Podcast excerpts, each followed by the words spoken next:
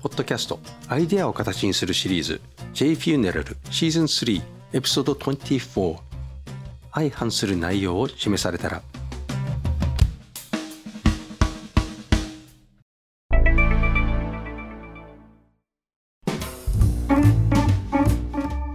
A 集客しないと客は来ない。B 集客しなくても客は来る。A 薬を飲んでも病気は治らない。B 薬を飲まないと病気は治らない。どっちやねんって。っていう煽りスタイルの本たくさんありますよね。しかも同じ著者がどっちの本も出しています。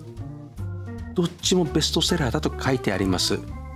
信用できますか？2020年は A がベストセラー。2021年は B がベストセラーだというなら分かりますよね。なぜ不順が生じても売れているのか。それは両方にマーケットがあるからです。A しか買わない。B しか買わない。A と B 両方買う人もいます。最終的に結論はあなたがつけるものだというのがこの手のオチなんですけどあなたならどうされますか？この場合選択肢は4つあります。1A を買う。2B を買う。A と B の両方を買う。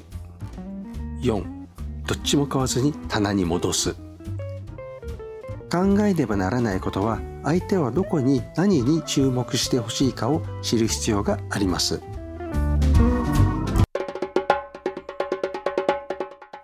こんにちは。今のところ日本でたった一人の葬儀早々ビジネスおよびマーケティングポッドキャスター有限会社 YEY の和田です。死に方改革研究者および旅のデザイナー姉への旅です。葬儀者以外に一般の人へもアイデアを形にするお手伝いのポッドキャストです。さてあなたはこのようなタイトルを書店で見てどう思いますか？両方とも手に取っていますか？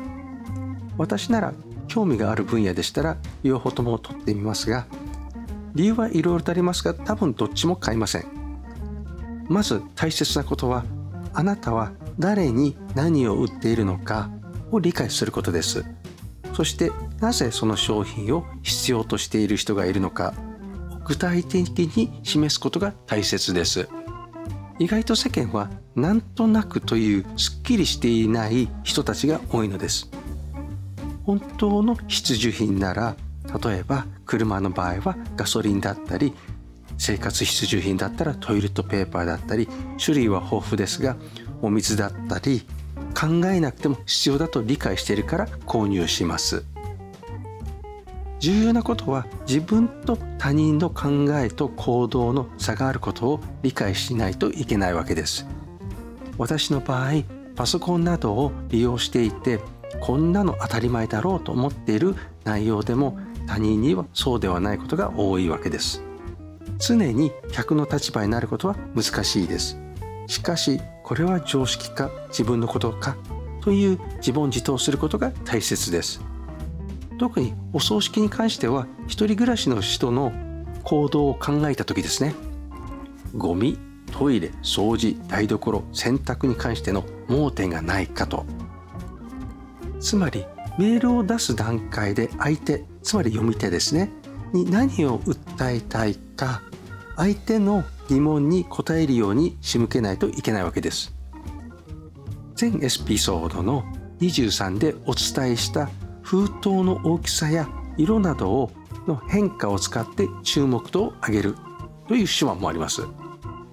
例えば一人暮らしの人にあなたはトイレの鍵をかけますか？などの行動心理学に訴えてみるなど一人暮らしでないならばあなたは家族のいる食卓の場でタバコを吸いますか？いやタバコを吸わない人ならタバコを吸う人と食事をしたいですか？などの疑問点を投げかけて A と B を考えさせてみる。さてなぜ私が今回このような内容についてお話しているかというと YouTube 広告です。YouTube 広告にて集客にはランディングページが必要ないですとデカデカと書いている内容が流れてきました。しかしクリック先クリックはしてませんけれどランディングページへの誘導でした。それがランディングページではなく映像中にぜひ私の YouTube アカウントや Twitter に登録してください。なら話はそこで終わるのですが本末転倒の内容が多いのがこの手の広告でした。そしてどう見てもリスト作り、まあ、実際マーケターとしては当然ですがじわりじわりと内容を伝えていく形です。真っ先にこれが真実だ。この紋所が目に入らぬか。と示さないんですね。そうするとその考えにそぐわない人はその場で離脱してしまう恐れがあるからです。しかし読み手には直ちにオファーを差し出すことが重要です。今の YouTube 広告は全て最後まで見ないと内容が伝わらない仕組みになっています。忙しい人たちの時間を浪費しているわけです。だから暇人以外に A と B で相反する内容をちらつかせても乗ってこないわけです。すぐスキップしてしまうわけですね。相手にオファーを惜しむ心があるのは先に提供することで損をすることや本心が伝わらないという考えがベースにあるからだろうと。そもそもオファーなんだからもったいぶるなという話ですね。一言で訴えるなら相手の欲につけ込むということです。大切なのは小さなオファーでも大きな成果を上げられることもあります。そこで矛盾しているものを提供する場合落としどころをきちんと明確にしておく。ほとんどの場合読者に任せるという内容だろうがこのような場合はきちんと条件を見えるようにしておくことが重要であるわけですね。今日の話は相反する内容を示されたら相手はどこに何に注目をしてほしいかを考える必要があるということです。そして自分から提供するオファーは矛盾していないかの確認ですね。